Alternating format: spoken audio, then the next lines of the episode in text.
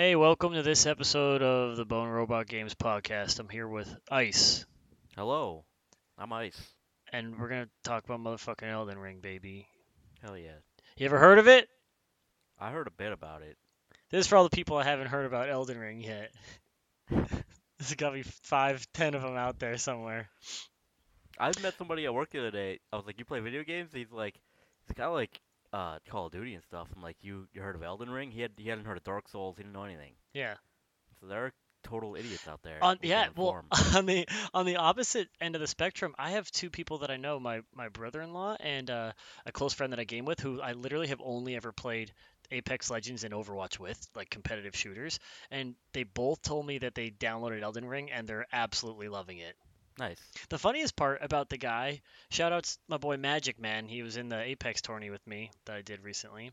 He uh he he again, I've only ever seen him play competitive shooters. He played COD, we play Apex, we play Overwatch, all of that. And um he was like, "Yeah, dude, I'm I'm playing Elden Ring and Oh, by the way, there's gonna be Elden Ring spoilers in this. I'm about to spoil some shit for people. Not too much, but I was you you obviously know about Godrick, the the, the one Yeah. boss, the one of probably like the first boss that the first main boss that people get to.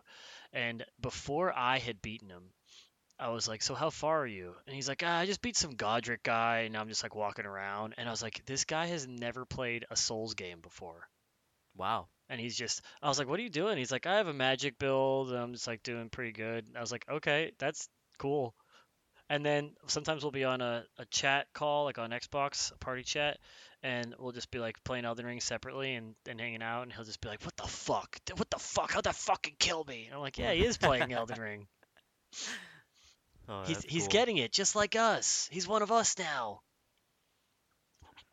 But yeah, so it's it's inviting new people in, which is interesting, and they're enjoying it. I think it is the most accessible of the the Souls style games so far.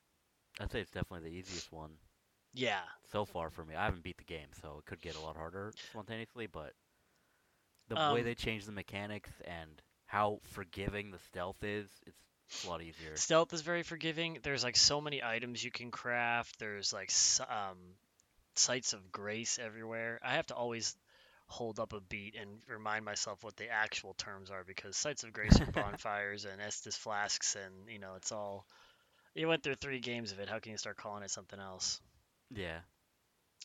But you know, first impressions, I'm in love with the game. I can't put it down. I have 34, 35 hours in it so far.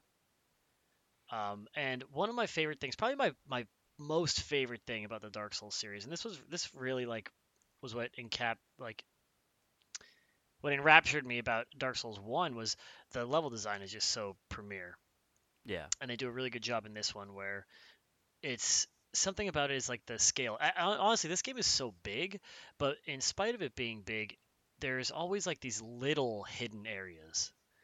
You know, when you look back to Firelink from Dark Souls 1, the very first thing is like you can go up to the Undead Bird, Burg, you can go backwards to the catacombs, or you could take the very hard to find like hidden staircase right next to the bonfire that takes you down to New Londo ruins. And you know, they're all like so the the thing about the New Londo ruin staircase that I find interesting that no one ever talks about is it's so it's like the width of the character. And things like that don't exist in video games. Whenever there's platforming, it's like it's massive, right? And it's like a big open hallway and there's like tons of empty space and, and leftover space.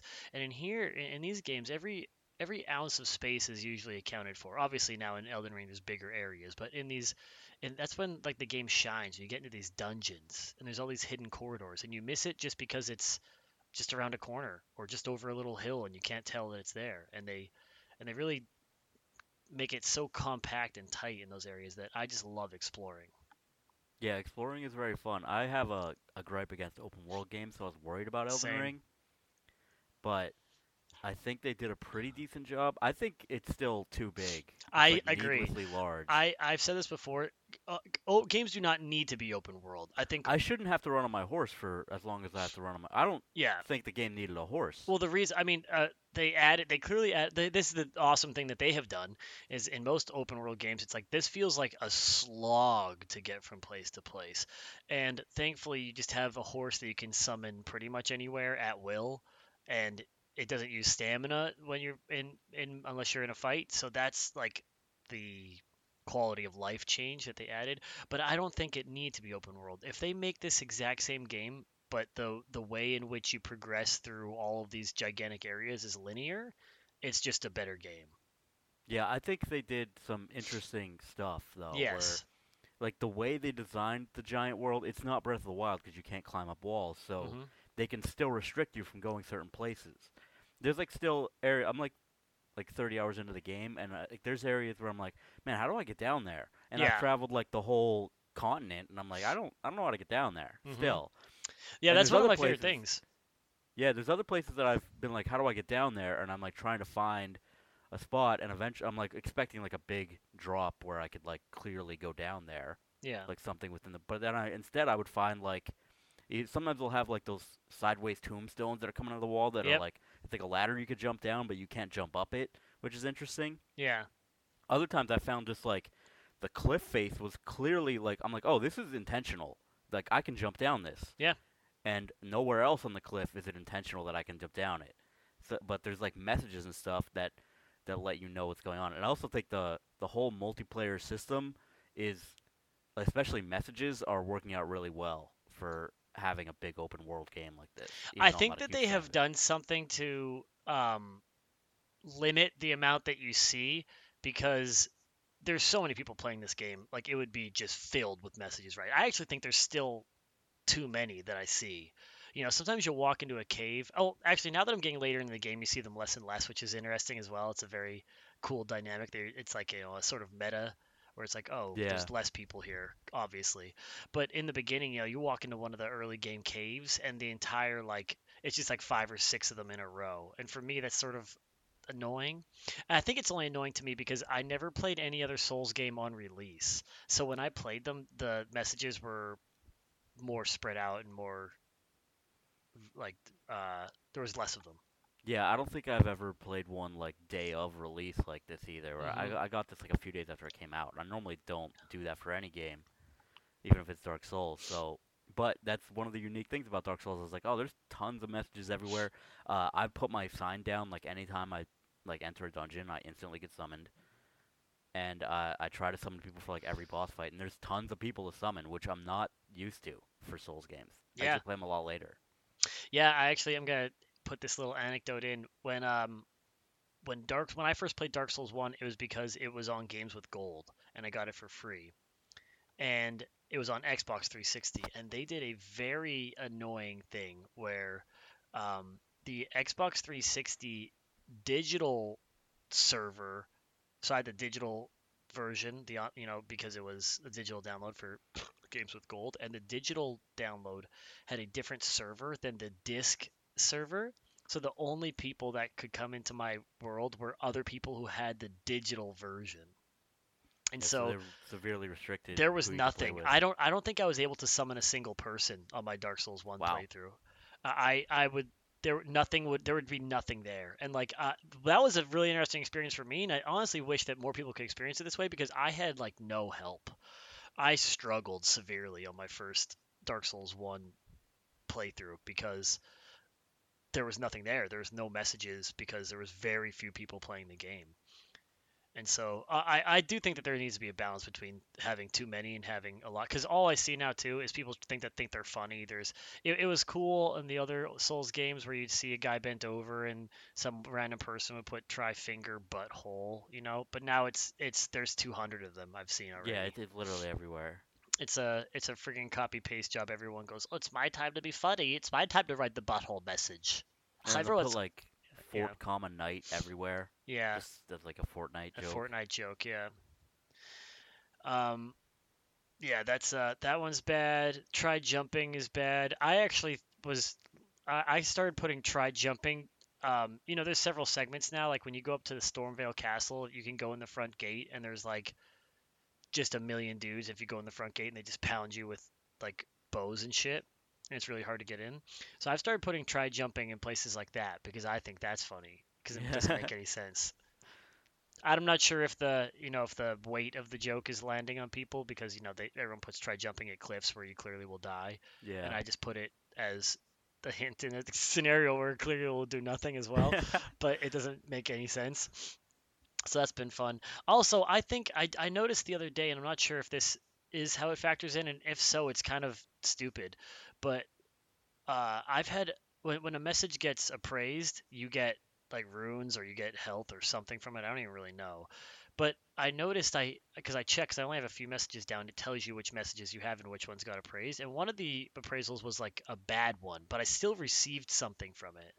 Interesting. So I think that if you, you'll notice when you look at them too, it, it'll say like appraisals, you know, 200 or whatever, but it won't say like like a bad one doesn't make it go down. A bad one makes it go up still. It's just a total count of how many good or bad have been on there. So I think I'm not sure if bad ones like it, it adds to the number, so I'm not sure what sort of thing happens there. But um, uh, I've also seen this, which I've never seen in Dark Souls game before, where I've I've come up on a message that for some reason had maxed out appraisals, and it was just nine nine nine nine. Oh yeah, I saw one of those at like uh, the round table or whatever. Yeah, It was like one of the joke ones where it looked like he was like grabbing two dudes by the crotch. yeah, that's, that's funny. He's like tried to dual wielding or something. Yeah, that's funny. actually kind of good. Uh, damn, he really did it. But yeah, so uh, I love the exploration. It's one of my favorite things about Dark Souls games, and this one really does a really good job because, as far as open worlds go, again, I hate them, and there's something about this one that has really drawn me in. Where I'll go, I'll put a map marker, my own marker down. I go, oh, this looks like it might be something on the map. Go and check it out. And as I'm going there, I get into a mini boss fight, and after the mini boss fight, I see a something over in the distance, and I go and do it, and and then I actually turn back towards the my marker, and I can't get to it from here, so I have to circle around. And as I'm circling around, I find a cave, and when I come out of the cave, there's a teleporter, and the random teleporter sends me another continent away, and so and then I turn the game off for the day, and I come back on the next day, and I go, "What's this marker for?" Oh yeah, I never checked that out yesterday Oh wow. and it's just been like like there's just so much to do. The game is massive. Yeah, I still think there's a few too many empty fields, but Yeah. behind every corner there seems well not every corner there seems to be stuff. Well, that's where it shines. You know, in the in those in those corner places, or um, you know, I'm trying not to ruin it for too many people, but there's an area and that you climb up the side of a mountain through like a series of ladders, and it's like on the it's like um, wooden plank flooring on the side, like you know, nailed into the side of a mountain. It's a very precarious climb up this one side, and it was like such an intricate and detailed and fun and exciting part of the map with a cool boss at the end and cool monsters along the way and uh, that was like that's where they shine right but the Yeah. part that wasn't fun was when i just rode my horse for 45 seconds straight to get to the bottom of the mountain from where i was before Yeah. um Yeah, you know so they they really they still have the Dark Souls level design is still there. It's just you're gonna have to walk through a field to get to it sometimes. hmm So I'm, and I just don't understand the purpose of stuff like that, right? So, you know, if for me, I just can't help but think like shrink all of the open fields by a third, maybe a half, maybe like that, Yeah. three quarters, right? Because like, there's no reason for me to have to run across a gigantic field, you know, to get from whatever, like a, a site of grace, and then there's just a big empty field, and you want to get to the next one, and you just run for whatever. Again, like fighting enemies is fun along the way, but at some point you're like, you know, it, it's got. I mean, I'm 30 hours in. I'm starting to get this where it's like, yeah, I'm not gonna fight a group of fucking random dickheads when I could literally just ride my horse past them and find the next site of grace. Yeah, I don't fight anyone when I'm traveling from place Yeah, to place. So that like, ride- that's that's the. Yeah that's the horrible part of an open world where it's like why would I? There's been parts I, I had a really big gripe with this one boss. I can't even remember what it is now because there's been so much content in the game though. But I remember like fighting a boss. Oh, it was a bear when I was early on. I was fighting a bear and he was like hovered over an item, right? And when you come up, he's like over it and he instantly aggroes you and you have to fight him. I tried fighting him a few times and I was having trouble and he's out in the open and you can ride your horse. So the last time I just said I just ran up, grabbed my souls with the horse, grabbed the item with the horse and then left. And I was like, yeah, this is sort of like defeats the purpose of the game. If I don't have to fight this guy, then why is he in here? I got the yeah. item. I really think that aside from you can double jump with the horse, and that's very useful for exploration. I think other than that, the horse only exists because they have these big fields. Yeah. I don't see another reason for it. Combat is extremely uninteresting on the horse. You can swing right and you can swing left. You could do a delayed attack or you could do a quick attack. I don't. I didn't know you could swing left. Yeah, you press uh, L1 instead of R1. Oh, I never have pressed that button in 34 yeah, hours. It took it took me like probably 15 hours before I was like, That is- what does L1 do? that is also something I wanted to bring up where um, they don't explain anything in the Yeah, game. Yeah, they don't. and a lot of people like that. I think a few more things need to be explained because they do they do have that tutorial area in the beginning down the pit, which Yeah. apparently if you're if you're on the internet, apparently a bunch of people have been missing. And I usually don't have patience for people when they miss stuff like that, but I did have a very interesting um, I have a story about that after you're done as well. Okay. Yeah. I have, I have an interesting moment with a friend of mine, and he's a streamer, and he actually clipped it because I was watching him when he did this, and he was like, "Oh, I, I came into the stream, and he was like fighting a giant, right? Like in the beginning of the game, you go past the tree sentinel, and then there's like, if you just keep going, you go up the hill, and that giant drops down, and there's like four archers shooting you, and it's like very hard in the very beginning of the game, right? For, especially for new players. This guy had never played a Dark Souls game before, so he's getting his ass kicked, and someone in the chat was like, "Just run past everything." He's like, "I don't want to. Like, I want to play the game, right? Why can't I fight these people?" And he would be like, he would like do something, and I'd be like, "Why aren't you sprinting?" And he'd be like, "I don't know how." And I'd be like, "Hold B." And he'd like do this, and I'd be like, "Why aren't you using your flasks?" And he'd be like, "I don't know how." I'm like, "Why aren't you doing this? Why don't you do that?" He's like, "I don't know how." And I was like, "How don't you know how to do any of this stuff? They always have tutorials in these games, where it's like enemies that shows you how to do that." And I went back and watched the clip. He walks up to the first guy that's sitting there, right, that tells you to jump into the hole. And so this is like new players to Dark Souls. This is the very first guy that you can talk to in the game, and it prompts you to talk with the Y button. I'm on Xbox, so I'll just use that. But it prompts you to talk with the Y button, and then the first thing the guy says, like all of the the spirit guys, is dot dot dot. Well, he walks up, and I counted this. I went back and checked because I wanted to wait. If you press no buttons, it takes four seconds for the next message to come up after dot Right. dot dot. So he's a new player, right? He walks up, he presses talk, it says dot dot dot. He literally goes, "I guess this guy has nothing to say," and he walked away. And Yeah. then the new message never came up.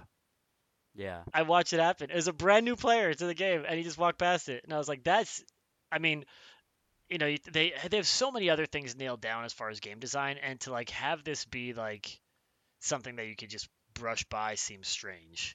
See, uh, my story is similar. I didn't, I never missed that area, but yesterday I went and I played the beginning of the game again because I remembered you told me you're like, oh, I want to talk about the opening. hmm So I was like, let me make sure I remember it. So I went and I started a new character and I played through and I I saw that guy. The fir- the very first thing you do is you they have the cutscenes and then you fight a boss. Yes. Like you don't even have Estus Flask yet, which is really I think is really cool. Yeah. The very first thing you do is fight a boss. It's like impossible to win. You're not supposed to. Uh, so then you die, and then you're right in front of that guy with the hole. You can jump down to, and you can talk to him. So I Mhm. talk to that guy, and then I jump down the hole, and I go to the tutorial section. I open the door, and I go, and I look out, and where you start, there's like a a a grace in front of you, and then there's the guy on the horse. Yeah. It's like an enemy on a horse. He's like a horse, but he's a huge shield and a huge lance. I've never fought that guy.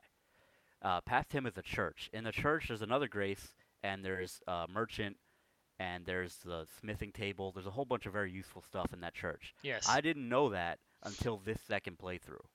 Because Yeah. my first playthrough, I got out, I touched the grace, I saw the dude on the horseback, and I was like, I'm not fighting that guy hmm look at all this space I have, and I went around him, and there's caves. I went, I went two caves that are behind the church relative to where you start the game from. Yeah. And so I did those two caves, and then I went around, and I didn't, I never went to that church. The church has like the smithing table, and it has the crafting kit. Uh, I have like, f- I'm level 48 in my like normal playthrough. I Yeah. still don't have the crafting kit. I've never gone to that church. You don't need to craft, which is another like problematic thing.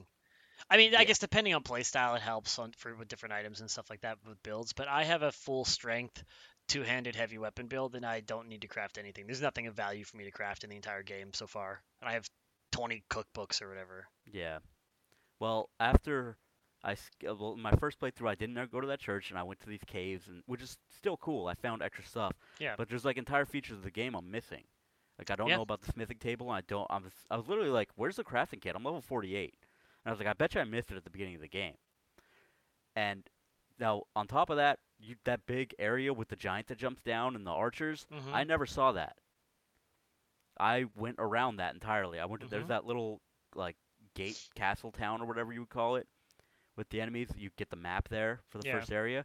I went there and then I just went straight past that, like to the northeast, I guess, instead of the northwest where the gate is. And I just went around that whole Yeah. cliff. I never went through that gate. Yeah. So there's and so my point is, on top of you being able to just walk past the tutorial, there's a lot of stuff you could just walk past, and it's the fault of open world. yeah. In all of the Dark Souls games, it was an open world in the sense that there weren't there wasn't level one and then level two. You could always go back to level one in that type of sense, but everything was a lot tighter. Yeah. like everything was a lot more, a little bit more claustrophobic. Like you couldn't just go down. There were no huge open fields for no reason that didn't Yeah. exist. Like, you could just skirt around caves. so much stuff in this game. Uh, I have several, I have a billion instances of that, so I need to talk about some of that as well. But you're exactly right. Not only can you miss like key things in the game just because you don't have to ever interact with that area. Um, for me, uh, a bigger problem, and this bothered me a lot, is I immediately went up the way that you said. Uh, the giant comes down, I fight him. I plowed my way through all that. I'm a fucking idiot. I'm a barbarian. I just I killed everything. I'm I'm a murderer. It's what I do in the games. Um, and so I go through all of that. I get to the next section. I go to Stormveil. I beat Godrick. I beat Godrick first try on stream. Actually, I beat him second try. I he was he first of all let me real quick we'll come back to it but he's an amazingly constructed boss and that fight was incredible. Uh, but so I I beat Godrick. I'm like dude I I'm struggling. I beat Margit. I beat Godrick. I'm getting my ass beat like it's a it's a haul and I'm like barely making my way through it. I'm getting frustrated. Like this game is kicking the shit out of me and I'm but I'm making it through. You know that's the Dark Souls thing. I'm I'm making it through. and I'm going maybe this is just a harder game right? And I'm like I, I I'm probably at this point I get like 20 hours in and I'm playing and so I open my map and it's all brown and someone's like, "Why don't you have any of this unlocked?" And I was like, "I don't know how." And they're like, they're like, "See that little that little brown peg on the map? If if you've driven past a map spot, you can go here and it reveals the map for you." So I went to like five different areas and, and revealed all of the maps, which I didn't even realize was like a thing you could do. wow. And then this is the part that bothered me the most. So I went through all this and I fight Godrick and all that, and I get my levels, and, I, and I'm 20 hours in, and I end up getting pretty strong from doing that. But I'm like struggling the whole way. And I go back down, and they're like, "Hey, have you?" Someone's like, "Hey, have you ever checked this area out?" And I'm like, "No, let me go take a look." Right. So if you when you go up like north of the of the blacksmith or not the blacksmith, north of the first merchant who gives you the who gives you the crafting kit. If you go north of him, there's a site of grace, and if you go left, you go up and you fight the giant that drops down. And if you go right, it circles down into like a whole new area with the swamp where the dragon attacks and all that. I don't know if you've been down there. I don't think I've been attacked by a dragon. Exactly. So that's it's what it can happen very early in the game.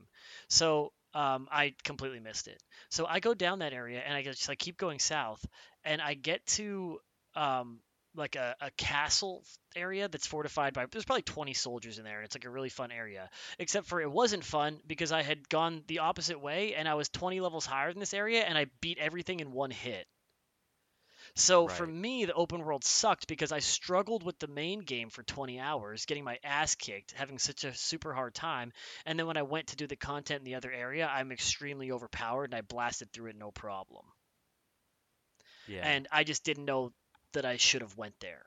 By the time that I found out that there was a dragon right next to the tree sentinel in the beginning, the, the guy with the lance and the on the horse, if uh, by the time I found out there was a dragon there, I killed him in like five hits. I was so strong. Wow. I just demolished him. He's a weaker dragon, obviously. He's the first one you fight in the game, but it would have been fun if it was the first dragon I fought. But it was, it was effortless. I had, you know, I had by this point I have seven flasks and they all fully heal my health, and so I've got you can you can you know what I mean the you can if you're smart you realize you, you go in and I go oh at every I found two churches by now every church has a Yep. A thing of tears. Oh, okay. Then I just go hunting for tears to get more flask uses. Oh, I go hunting for seeds to get more things. So uh, I was at a point where I was fighting a boss, and I had like three flasks, and somebody was like, "Yeah, I have six at the same point, so you could definitely get more." And I was like, "Oh, okay." So I go and get more flasks, and so the problem for me was some areas I come upon, and it's a challenge, and it feels really fun, and it's um, engaging and it feels like that Dark Souls experience. And some areas I completely demolish, and people are like, "Yeah, it took me, you know, 20 minutes to beat that boss, and you staggered him in two hits." And I was like, "Yeah." So it's that's the the bad part of the open world. If this was balanced by them that I should be here at this area or this is the next location you will go after that one, well then I'm fighting these in an appropriate level, and the only re- the only time I'm going to be overpowered is if I purposely power myself up, which I don't want to do. And so I uh, have taken the task on personally of just not um, putting any more points into health because I think that's the only way that I can balance it for myself. If the enemies just always do a ton of damage to me, then it's always going to be hard.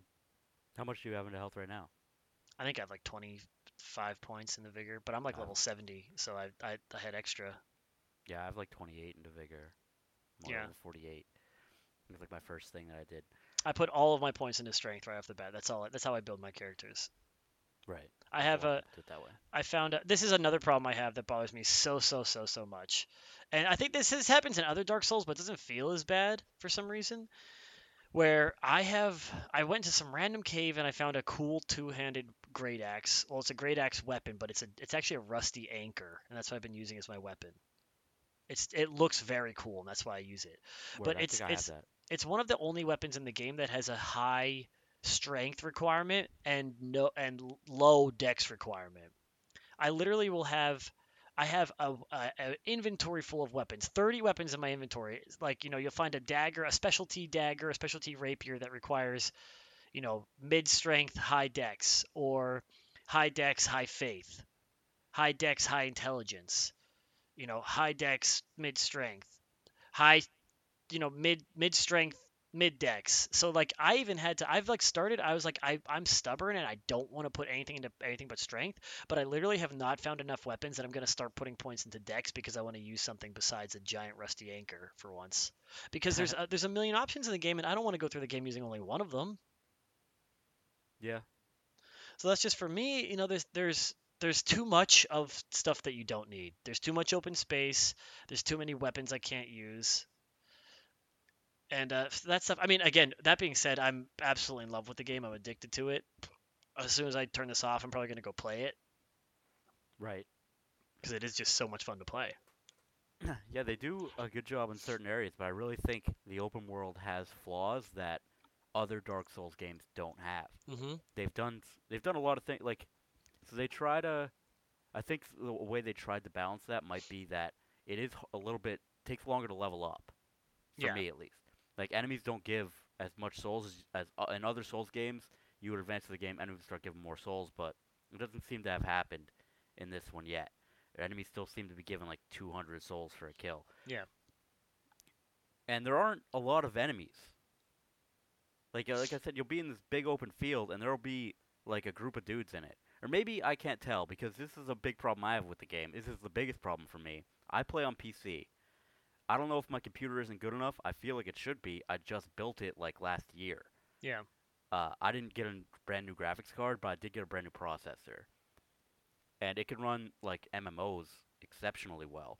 But Mhm. in Elden Ring, enemies are frequently completely invisible. oh and the wow only way I know if there's an enemy is if I lock on. So a lot of the time, I'm going through areas just spamming the lock on button. I haven't played the game as much as I want to because if I play it and none of the enemies exist on my screen, I'm like, well, I'm just gonna take a break and I just turn the fucking game off and yeah I don't play it for a while, thinking maybe when I load it up, the game will load in correctly and it can load in the actual yeah enemies. Well, um, the good and the bad is that uh, this is something interesting. It runs completely fine on Xbox. I've had no problems whatsoever with the game, but uh, there aren't a lot of enemies out in the open world. You'll often the biggest thing that you'll come across is there'll be a pathway in the middle of the road, and there'll be six or seven soldiers, maybe as a as a big group. Sometimes I think they might get a little bit higher, but it's typically like four to six people walking down the road, and this also feels like a case of a Dark Souls 1 thing where in the beginning of Dark Souls 1 it felt really polished and tight and they made like interesting choices and then like the end of Dark Souls 1 was like the, a giant lava area with no enemies and you just had to run across a field of lava for a long time and it, and it was just the same one enemy in 10 different areas across the map where here It does the same thing. I remember early in the beginning, you're walking down a path and like a bunch of wolves howl and they jump out of the woods and attack you, and then that never happens again. Every other time I've run up upon a wolf, it's just been sleeping and I kill it before it moves. and so you'll find sometimes several people in the world, but I'm also on a giant horse that is fast and doesn't use stamina and has a double jump. So if I can't go around them and stay out of their line of sight, I can just jump over them when I get there, and then I just keep going. Yeah. And they de-aggro after a little bit. So it's not really. It's kind of pointless. But why? Why would yeah. I get up? I hate horse combat. So when I fight these people anyway, I just jump off my horse and fight them. And sometimes I'm just like, why would I? Yeah, I I don't. I just press R1. Sometimes I'll hit an enemy and just keep riding. Like whether or not that hit even kills them, I don't Yeah. care. I just keep going. It's just there has to be an enemy on my right side, so I hit R1. Yeah. It's like there's combat on a horse is like it's not combat. It's so simple. Like it's the Exactly. simplest thing. Well, that's the and it's so rewarding even for even if you're bad. Like if there's there, I got to like a boss later, and this is the the, the thing that they don't do enough with with the horse. I think is where I got to a boss later that you could ride the horse and fight, or like he had a name at the bottom of the screen or whatever. So I figured it was a boss. You know, right. I wasn't in a mist room. And I, you could ride the horse and fight, and it's like, yeah, I guess I'll use horseback combat. And then I got him maybe a third of a way down his health, and he hit me with like a crazy attack, and it kills your horse, and which knocks you off the horse and like staggers you or whatever. But and people have I, I don't know if I misread it or if I've never had this problem. Usually when my horse dies, I can just get back on it like a second later. Yeah, me too. I don't. I- the game told me it's like, oh, it costs a flask to revive Yeah. the horse. I've I've, never, never- to a flask. neither I have what the fuck I. talking about. Um, I, it's very confusing, and I was like, "Oh, okay. I've never had to revive him. I could just get back on a second later." So that's really weird and confusing. And also, I was just like, "Okay, this it's not fun to attack to run up and down this boss's legs, this giant creature, and like smack him and then run away and smack him again." I was like, "This isn't fun or like cool to do." So I don't know why it's in the game, but Right. I really think they could do without the horse if they just made the world smaller. It didn't Yeah. need to be this big. I mean, we've a talked lot about of this the world before. is completely empty. If yeah, you just like make some- just make levels, just make levels. just make levels. Like you literally, I can't think of the names of places because there's so many, and I do applaud them for making a, a massive and like content-filled game. Where I, when I find a new area and there's new places to explore, it's very fun and I really enjoy it. But I don't need to run across an open field for 30 real-life seconds to get from one point to the next. Yeah. And if you just take that entire area out, it's just a better game for it. And I really don't know why the distance has to be that big. You know, in my head, it's like they have to map out this whole area and create the resources for the land that you're traveling over and impact on it and collision and and all these different parameters when they could just not have that. I don't know why I can't walk from, you know, a church and go fucking 20 feet and be at the the cave, the castle that I get to. Why can't I do they not want the enemies from the castle to aggro you? Then put it a little bit further back, or put a wall in between, or do something. But like having a big empty open field just feels pointless, and it always has. Yeah. I don't need Hyrule Field to be in every fucking game anymore. Yeah, that is no the one liked Hyrule Field in the first place. yeah. The worst part of Ocarina of Time. It's the it's the burden of open worlds where it doesn't really. It's not fun to traverse that. I mean, you bring up a perfect thing in, in Ocarina of Time, where it's like, I the everyone when they get out in the open world is like, wow, this is cool. I like to explore it. And then literally the second time you get into it, you go, what's the fastest way across this Yep. field? You start backflipping. and you start Hyrule Field. roll and jump and back. You fit whatever feels faster. I'm gonna do that because this is gonna take me forever to get across it. It's, it's a tangent, but I think it's a huge flaw of Ocarina of Time that you exit the intricate and well-bit Kokiri Forest, and you end up in this fucking blank green land of bullshit. There's Mhm. nothing there. And you It's could literally huge- run past everything. You don't You have don't to have a horse anything. yet.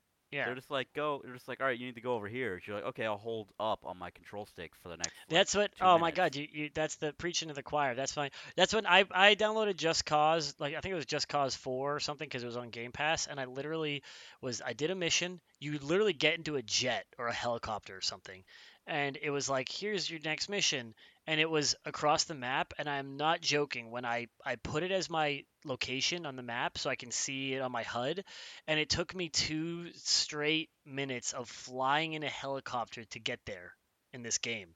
And I was like, "Ah, this isn't gameplay. I'm holding up. It sounds so cool, right? You're like, oh, dude, you flew in a helicopter. It's like, no, I held up on Yeah, the control stick. Exactly. I did. I did. There was zero gameplay. I held up. This part is not fun. Why can't I just play press this mission and it loads me right outside of it? Yeah. I don't. I'm here to shoot the guns and use my grappling hook. I'm not here to fucking fly a, a helicopter. I don't care. Yeah, I think if Elden Ring was all caves, I would be amazed with it. Yeah. I would So give, that- that is the a 10 thing. out of 10 like everybody else did. But That's the biggest thing is where right when you get to these caves, dude, it feels like a classic Dark Souls game, and you go in, you're like, this is so expertly built, and the enemies are fun, and they do all these interesting things. And I mean, there's still some qualms with it, and it's not perfect, but they do a lot that really feels great and makes me want to play more and keep exploring and find new items. And um, it's I will say that uh, there there is some sort of balance issues across every facet of the game. Where now another thing in the balance that I'm having is 34 hours in, I'm starting to be like, I don't want to do anything anymore. I, I want to like or like, you know what I mean? I don't I don't want to fight. I don't want to collect crafting materials anymore. 30 hours in, I don't want to fight some of the enemies I've been fighting, and now some of the new things that are popping up, and I'm I'm not. I stopped doing them after two of them, but I found like a building. I can't remember what it's called. Uh, some tower that at the front has a seal on it, and like a magical seal, and outside says find three, seek three wise beasts. And the first time I saw it, there was like a glowing turtle outside, and I was like, maybe that's him. But then I was like, I couldn't interact with him, and I was like, it can't. It doesn't want you to just kill this turtle. There's no way. So I just left, and then I found out later that it does. You just have to Of find three glowing turtles and kill them. And they did they did a funny thing where the one's up on a tree and you have to attack the tree to get it to fall out of it and it dies instantly and they're all just right around it and it's like a quote unquote puzzle and once you kill the three turtles the, the seal opens and you go in and here's again now this is probably my biggest gripe with the game it's a magic item every time and I don't use magic.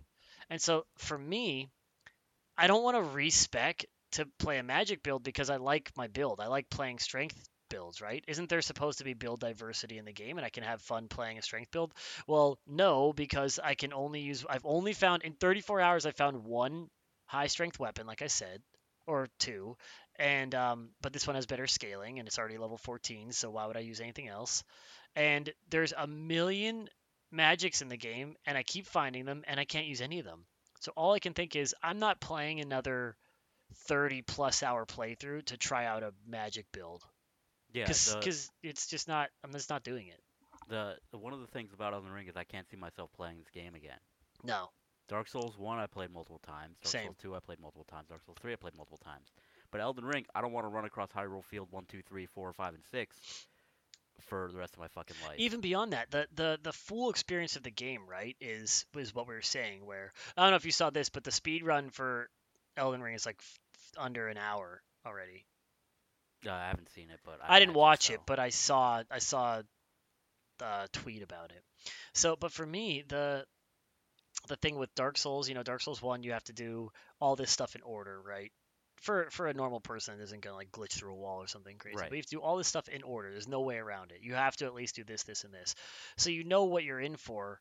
But like for me, I don't. My second playthrough, I don't want it to be. I look up where these specific magic items are. The fun of the game is, oh, I found a new magic item. Oh, it's called whatever, Dark Blast. I wonder what this does, and you try it out. Oh, I found Gravity Pusher. I wonder what this does, and you could try it out. And with magic, you know, if you have, if you find ten spells that all have 20 intelligence or, or 40 intelligence, you've, you've you can use all of them. You just have to switch it out in your spell slot.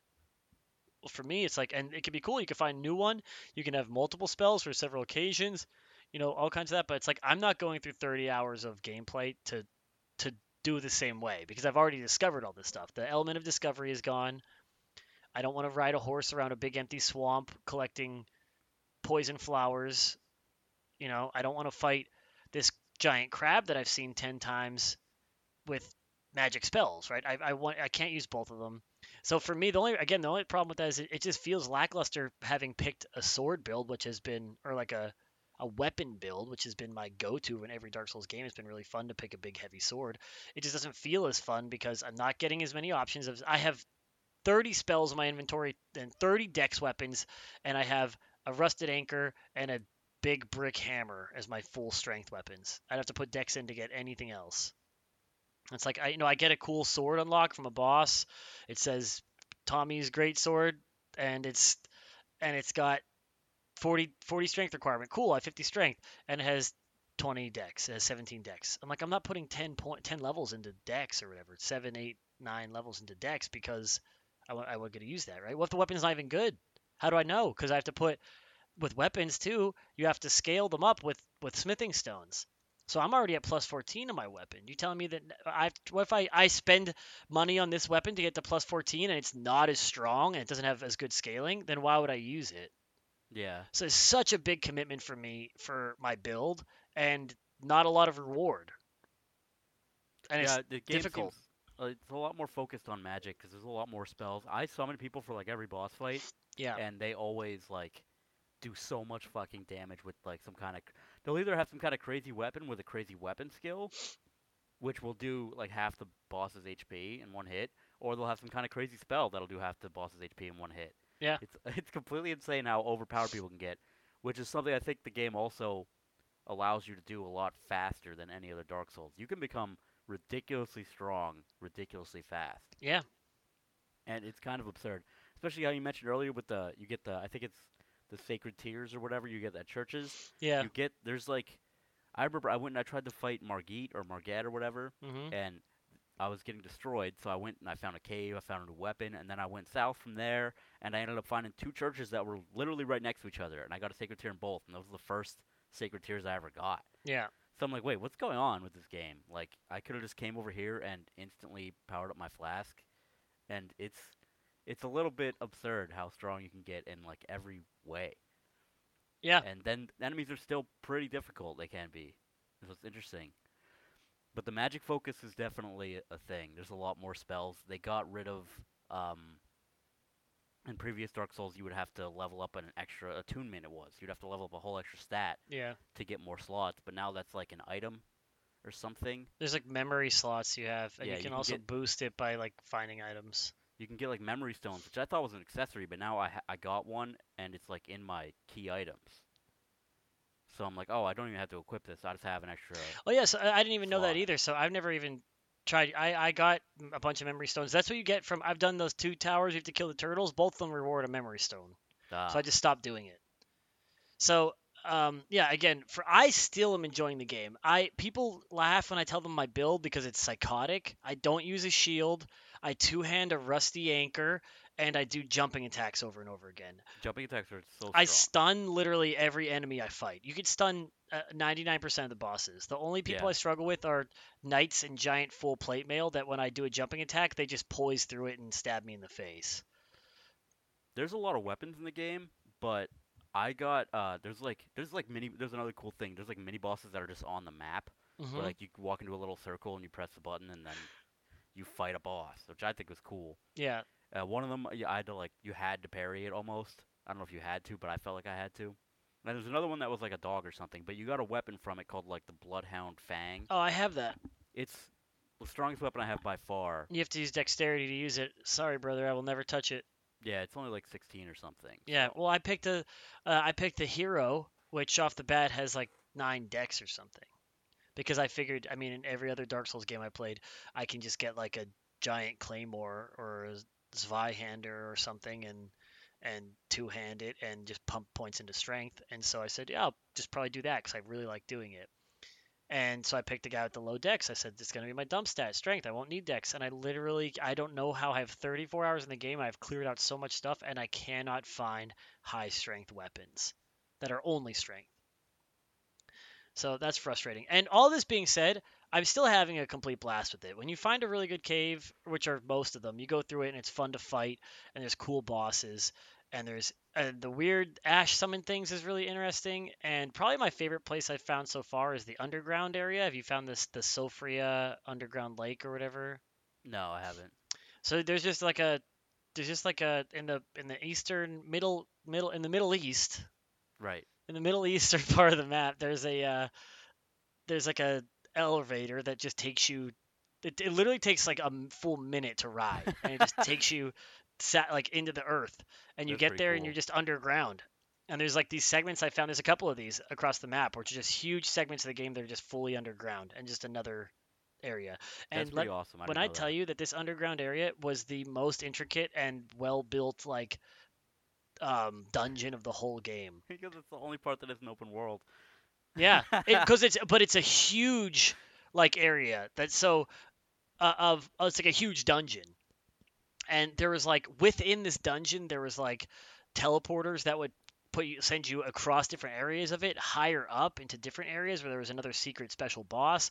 There was this weird like puzzle that they added where you have to light these like six braziers and then once you do you can go fight another secret boss so when you kill him you get a secret ash summon and like there's it was just really neat coming through the whole thing and the enemies were diverse and the way it was built was diverse and they make it look like you're staring up at a night sky like a purple and black starry sky when you're under the ground which looks really fucking cool and there's like all this neat shit and for some reason you can still ride your horse down there but like there's like these invisible guys and then they become visible and they they're it's it, it was such a fucking cool area and it looked cool and it felt really cool to play through and i spent a ton of fucking time in there to the point where i was like i don't want to leave. Like i'm done with everything and i don't want to leave this area because i don't know when i'm going to find something like this again.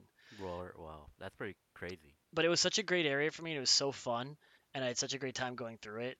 Um and I still had that fun little Dark Souls flair when something would kill me, and I go, "What the fuck? This fucking bastard hit me, you son of a bitch! How the fuck did that hit? Fuck you!"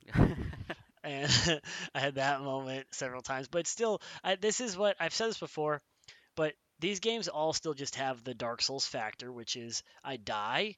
I want to smash my controller through my own face and break my skull in half. And then I take a deep breath and I say, No, I can beat this. That guy's a fucking pussy. And then I die probably eight more times. And then I'm I have a gun to my temple and then I put it down and I say, No, I can do this. and then I do it. And then I beat it. And it feels really, really good. It that that rewarding feeling of eventually overcoming this difficult thing is good. And I just can't help but feel that it would be that rewarding feeling that is the key to Dark Souls there would be better if it was not open world because the game would be more balanced towards it overall. yeah, I just think they need they need to have a more curated experience, and they were really good at Yeah. that before, and now they made it open world, and there's all these flaws that didn't exist before. Like Again, yeah, players walking past the tutorial area, me completely missing the crafting kit, yeah. which apparently is like important to the game. I don't know. I hate crafting in like every game. Yeah, me too. It's it's always bad and it's not it's always a waste of time. Maybe we're idiots because like, again, I, I just think it doesn't fit my build. I'm not gonna put uh, and I like I'm not gonna put a coating on my blade that helps do blood loss because I kill enemies as soon as I can stun them because I get the follow up crit attack and it takes like three jumping attacks to stun them. So if they're still alive after that, I just jump attack them again. I don't need to do blood loss. You know, I don't. I just don't need to do it.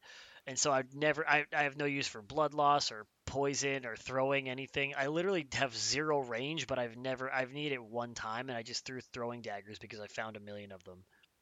Yeah. Uh, But again, with the with the uh, here's another thing that's completely pointless. There's like it, part of the crafting is like you can make like bone darts or like poison darts, and the way you get bone darts is by using like thin animal legs or whatever, which you can only get by like going and kill the random elk and sheep that are running around in the world, which I just don't want to do.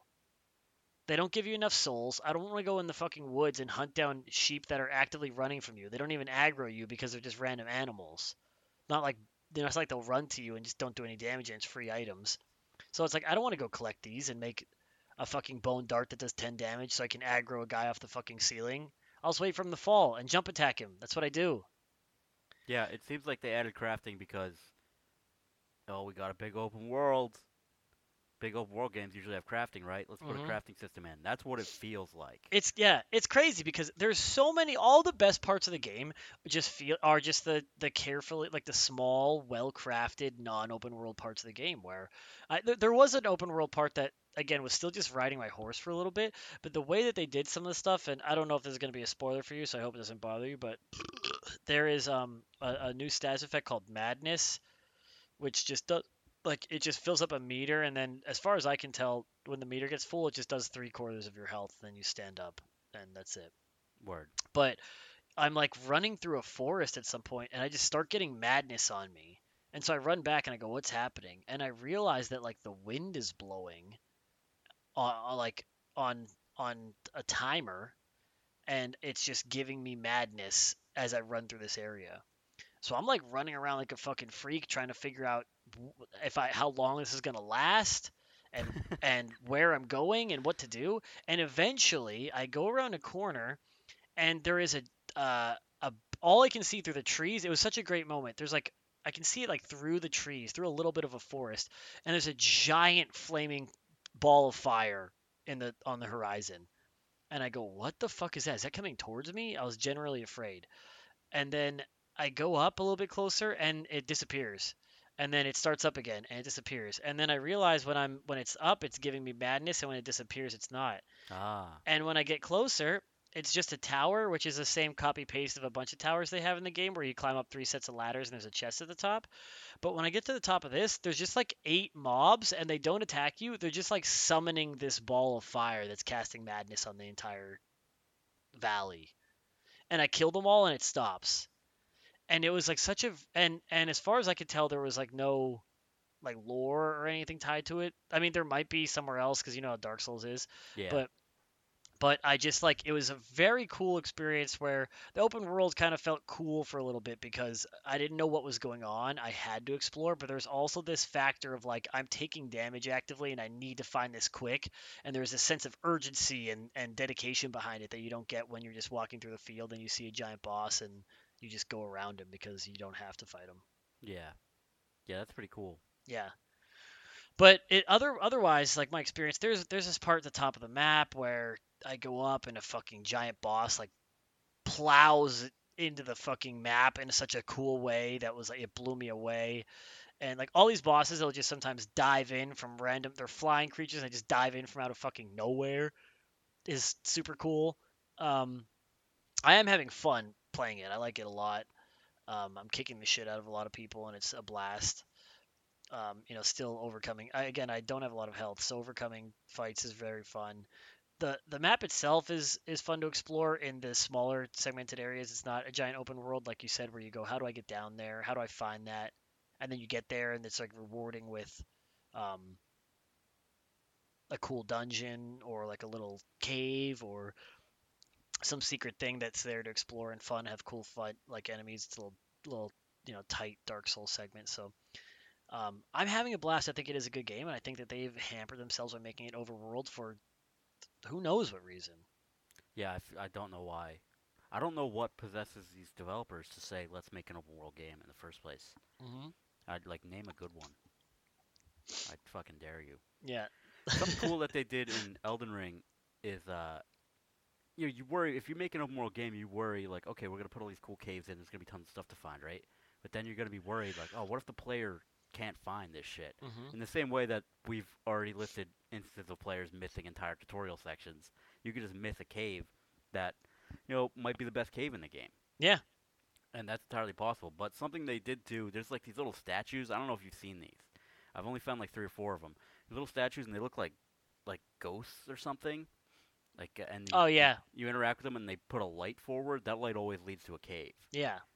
And I didn't realize that for like the first two that I found, but then after that I was like, let me follow this more distinctly because one of them was like going off a cliffside, and I was like, you can't go down there. And there was like a bunch of the the pools of blood where people, the blood stains where people had off. tried to jump and Yeah. tried because there was like a, a ledge you could jump to that was going around a thing, but once you jumped to it, there was nowhere to go.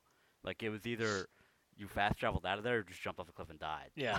so it was very confusing. Yeah. But I don't know where that cave is. But I I, have found a cool way to do I have found a couple of strange areas like that where you have to platform down a mountain in a strange way, and I was like, "Wow, I actually can't believe you could land on this." And again, it's like the width of a person, and I jump to it, and then I find a ladder, and then I go around a corner, and I'm like, "This is a dead end." But then I see like a little thing, I go, "Can I land on that?" And I do, and then I, I'm like, and then I eventually find my way into a building into the site of grace here. I was like, "Is that the way I was supposed to get here?" Because that was psychotic. It did not Yeah. feel right. Yeah, sometimes they do crazy stuff. And so that's really cool. And they do it. It's like you're literally walking along a path. Again, it's like sometimes it's even like less than the player character's like size, and you're like, one of my feet is on invisible air when I Yeah. take this path. And, and then and then you if you open up a door and you're like, oh, I guess that's the intended way to get here? I have no fucking clue. Um, but then, and probably one of my other favorite things that happens in this game is, and I don't, I honestly don't know how it keeps happening, but I'll go to an area, I'll go down a ladder. There's a, there's like a site of grace behind me. There's one in front. There's no enemies nearby, and I see a pool of blood, and I literally watch a guy run up to a wall, attack it, and and die. And then I go, and I was like, how did this, how did this person die here? Oh, and I just and I just have no clue, and I just don't get it. That that actually goes back to in Dark Souls 2. This is probably one of my favorite things I've ever seen. Where I think in Dark Souls 2, you would press like a blood stain, and it would show you like four or five at a time. Or right. I think so. And there's this one segment I can't remember exactly where it is, but you like go down a set of stairs into like a bonfire type section, and it's just like the end of the line. There's just like a thing there, and you just have to leave. They do that in Dark Souls 2 a lot, where you just get to a dead end and you just have to leave. yeah. But on the on the bottom of the stairs, there's like eight or nine blood stains or whatever, and I press it, and you'll literally see. I think I sent you a clip of this one time. You'll see like ten people run to the top of the stairs and just jump off, and and hit like the side ground and just all die. And I was like, why are they doing this? what is possessing these people to do it? But for, that's like a little. I mean, that's not something that they programmed in. I mean, the bloodstains are extremely cool, but like Yeah. these weird characterizations of other people that you see in the meantime are very interesting. And um, oh, let me talk about this for a second because I don't ever really play PvP in these games, and I don't really care for it in any way. It doesn't excite me. But I found some guy who was like, "Here, take these fingers." I didn't know what they do, so I used one, and it makes you invade another player's world. And Right. the PvP is really bad. Um, Why do you say that? so when you invade, it is a person who is asking to be invaded. They have to be asking to be invaded to get invaded, like with a different item. And they can have a friend with them, like who is summoned into their world, like an actual person they know or whatever, another, a teammate helping them. They can't hurt each other, and you can also they can also summon an NPC. So the invaders can have I'm not sure if you can have two or three. I've never had a, more than a second person with me, but the invaders are fighting to get the kill first, so you can you can hurt each other, and also you can't you don't invade at the same time because it's like an invasion competition. So I re- like the first five times I invaded with the items the guy gave me, I would invade, I would walk up, there'd be two people standing there who are clearly on a team. They want you to invade them because you have to use an item, so they're ready to fight me. And I have to fight a 2v1 and I almost never get someone summoned into my game. And then also on top of it, it's like I'm not sure what they use to connect people uh, like online, but I have had a full jump attack go through an entire person's body, and then a half second later they dodge roll backwards and take zero damage. Yeah, that's always been a problem with Yeah. Dark Souls. So it's like, and then and then he casts 25 magic spells in a row, and they all track me perfectly and shoot directly at my butthole and bounce my skull through my anus like a basketball. and I and I go, okay, this is not fun. Again, this oh. is not this is not built for me. I will literally see it. And again, I've been doing it on stream, so you can see it happening. I completely crush a guy with an overhead swing, and then he just rolls away. And I go, oh, I guess that didn't hit. And then he stabs me, and his sword's not even touching my body, and I take half my health. And I go, yeah, this is a very good thing that they've done here. Yeah, sometimes they they struggle. It seems. But, Yeah. uh, And then I finally I did it until I killed someone, but I think that the other guy got the hit first because like the lat the final hit before I did because all I got was like a rune arc or whatever they're called. yeah. That I don't know what it does. I've never used it. you And could- so It says something about the Great Rune. I don't know what the fuck that means. Uh, I have a Great Rune from killing Godrick or whatever. you have to but I don't power up the great runes You before you power can use them. and Yeah. use it. But if I've I use the rune arcs all the time because it gives me a tiny amount of bonus health. Oh. Oh, so have do you, are you using a powered up rune? No, I before I even beat Godrick and had a rune. You could use a just rune go arc? to the rune arc and Oh, use so- it, and you get a tiny. It's kind of it looks like humanity in the other games where you'd have more health. here's another thing that so now when it when it does work it works well so i figured this out on my own and again it felt very rewarding but a lot of things you just miss and it sucks dick when you need them but on all of the the great bosses that drop great runes there's like a secret area in their area that leads to like a big tower, a divine tower, and when you go to their specific divine tower in their area, like Limgrave has a divine tower for Godrick, when you get to the top of the tower, you power up their rune, and then you can equip it, and it gives you special stuff. So like I don't know if you ever noticed when you pause your game, it has your health and your stamina and your FP, and to the left of that, there's just like a big empty square, like where your like Covenant would go in other games Right. and there's that's where the great rune goes and Godrick's just says increases all of your st- stats but it doesn't tell you by how much and you can't see it because you have to equip it at this special place or whatever i haven't figured it out but i know that you can do that and i have his equipped and um yeah, you so- said that you missed that, but the game definitely told me to do that.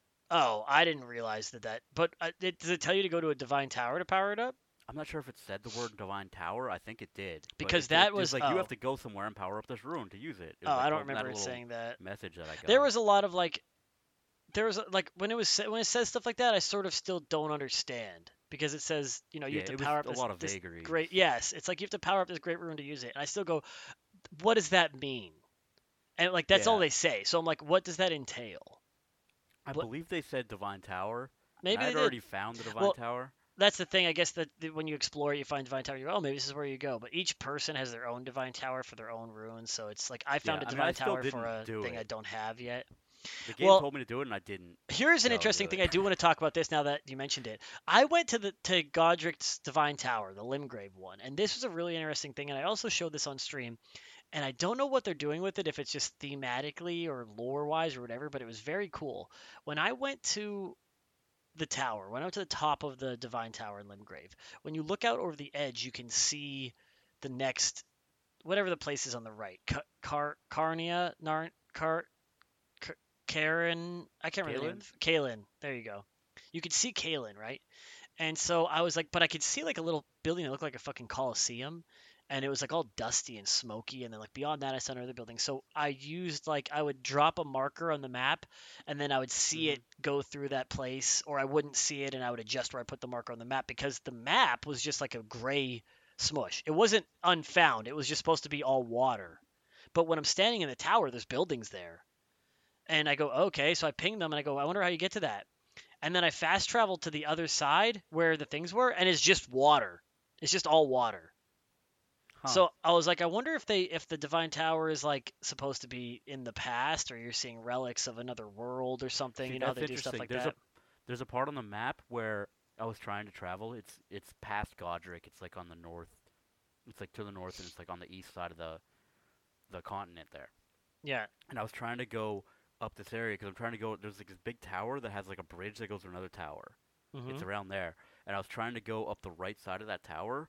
And on the map, you can like there's ground there, but in Yeah. reality, it's there's nothing. Like if you try to go, you'd fall into a, an endless pit and die. Yeah. So the map is literally like inaccurate in some places. I don't know about like certain sides of the world don't mesh with each other. That's crazy. So this was that. I But mean, I, wondering I think that they just make it when you're in the tower, it looks different.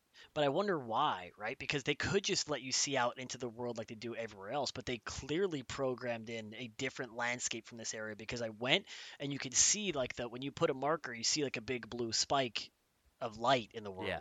and it's going through a building. It's clearly going through a building. I did it on stream. It's going through a, like a coliseum looking building, and I go, I want to see what that is. I teleport to the other side, and now the I'm on the opposite side facing the tower. I can see the tower where I was just standing, and it's just going through water. It's Yeah, just nothing there but water. So I don't know if it's. I don't think it's something you can access unless there's some sort of. You know, you know how they like this. The rule like invading is like, oh, the worlds are smacking together or whatever. So yeah. that was really interesting thematically to see because I love stuff like that. I love to explore just the worlds. And it's like, oh, what is that? I want to find that. And then I go and I, oh, it doesn't fucking exist. What the hell is that?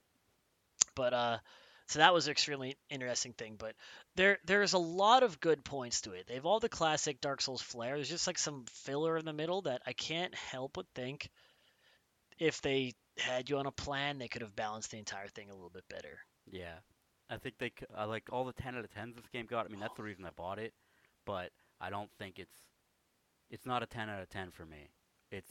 It has flaws. If you say Yeah. a game's ten out of ten, to me it says it's a flawless game. Yeah. I see flaws in this game. I, I love it. I am having a lot of fun. I want to go play it right now. I think it's a really good game. I think there. I think actually I want to take a second to, to point out some of the because I, I did point out a little bit, but I'll point out a little bit more of the f- cool and fun things that I've seen and done in the game, um, because I do think it has a lot of merit as a game. I think it's better than most games that are coming out right now. Yeah, I agree. Um, it, it is like a really complete game. Oh, this was another interesting thing. So, uh, I went to um, there's a guy called Gowry or something. Have you met Gowry? He's like in a little shack in in Caelid. I don't think so. So this is gonna be a spoiler. I hope you don't mind as well. No, go ahead. But um, my I found Gowry in a shack, and um, I like to be a complete menace. So he said, well, "If you find this girl, will you help her?" And I said, "Yeah." And then I killed him, and I I hit him with my weapon, and he turned into like a prawnosaur or whatever they're called, where they look like a, a prawn and they're like a raptor and they have like big. They look like a fucking centipede monster.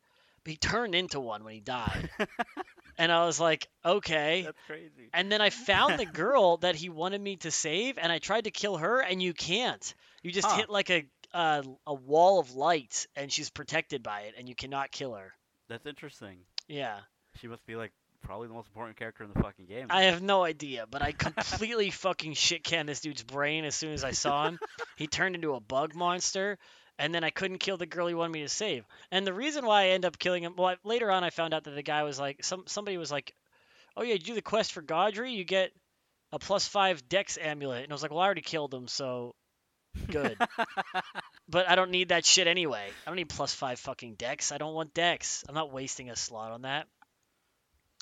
And then, but so my my entire like thing with the games, I've been streaming a lot of my playthrough is people will say, "Hey, go do this." I had a big struggle with it, and then I it's a boss, and I literally jump attack them twice, and they get staggered, and then I do the follow up critical attack, and then when they get up, I jump attack them again, and then I roll backwards, and I have a summoner with me or a, a summoned spellcaster with me that does literally two damage, but they draw the The attack from me for a second. Yeah, and then I go and hit them with a jump attack in the back, and they get staggered again. It's it's insane how many bosses can get staggered. yeah, it's crazy. Yeah. I like it. It's really good. And then now again, so we talk about balance. I do think this is a good way of balancing it. Like when you have magic, well, they balance it by the enemies. There's like super fast enemies that close the gap on you really quick, so you don't have time to cast. Right. Or you're weak as hell because you put all your points into your FP and your magic casting, and you don't have a lot of points in anything else. But um, for me, I don't deal with that. I can tank damage, and then I just hit them back harder than they hit me. But for me, then I'll run into an enemy. I think it's the one th- that you said that dropped that bloodbane sword or whatever, Yeah. and he's like just a huge knight with a giant shield. And um, he has unlimited poise, and I can't break his thing. So the way I have to, and I've sucked dick at parrying. So the way that I play it is, I just have to memor. I have to memorize all of his moves. I have to perfectly dodge it, and then I get one hit in when he leaves me open, and then I wait again and do it again. It took me a really long time to beat that guy.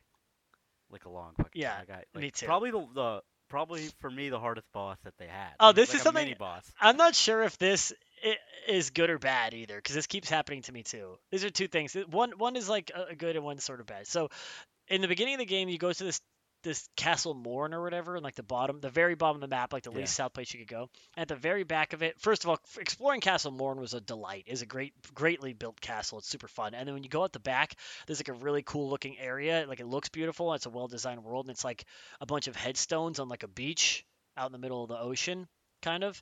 And you go back there and you fight like a guy that's like a he's got like the head of a lion, but he's like really fast and he has a sword. And he's just a mini boss. He's just it's called like lioness whatever guy. And you kill him, and I was like, this is a really fun and cool fight, and he's really good and cool. And then I could tell you about him. well, I. I missed I missed the the Evergaol or whatever where you fight the where you fight the boss that you're talking about that gives you that sword. I missed it the first time, so I never fought him by himself. The first time I saw that that knight in full armor was when I went to Castle Redmane and you get to the boss and it is that lion and the knight at the same time. Oh, I haven't seen that. So I just walk in. I've never seen this knight before in my life, and the the lion comes up and starts fighting you. I go, "Oh, the boss is just this lion guy again. I know all of his moves. I'm gonna destroy him." And then when he gets to half HP, the knight comes out, and I was able to beat the lion several times, get a one on one with this knight, but I'm already like out of items and shit. And I and I do a jump attack on him, and he just eats it and stabs me in the fucking face. and I was like, oh my god. So part of me is like, I don't know if it's cool or not that they're like reusing so many bosses.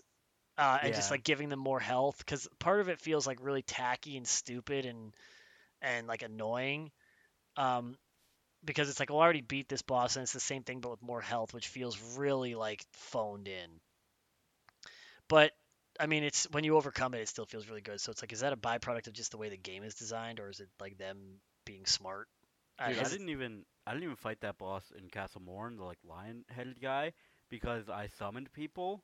And first I put my son sign down and I got summoned.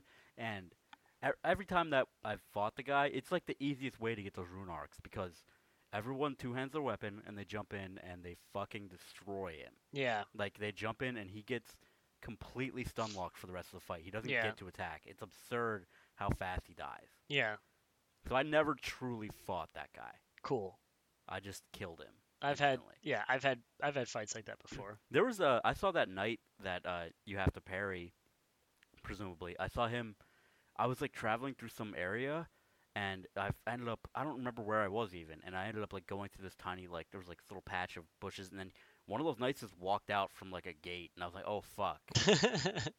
That's awesome. That's so just killed me. menacing. And well, here's here, here's two more quick little tidbits. And again, I don't know how to feel about them yet. I don't know if I want to reward the game for it or if I think it's corny.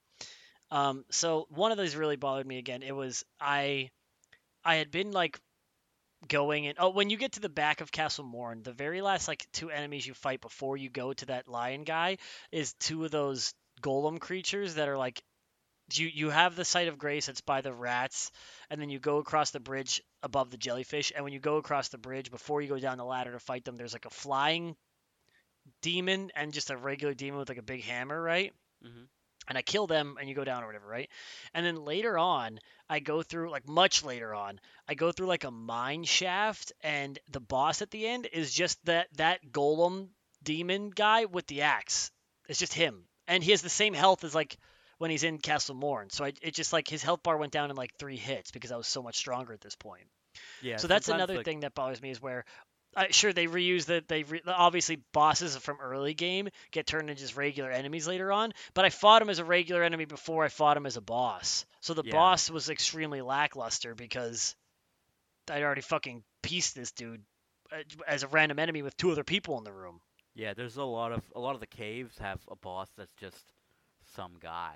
It'll Well, be like the- a giant with like a yeah. weird helmet, and I'm like, oh, I've I've fought this guy like one on one before yeah in the world, and now he's the boss. and so that, So that happened oh, I'm to like, me a oh, I'm lot scared of this guy. Yeah, that, exactly. That happened to me a lot. Which, which again, if you had just made the game make you go there first, you would have fought him as a boss before he turned him into a normal creature.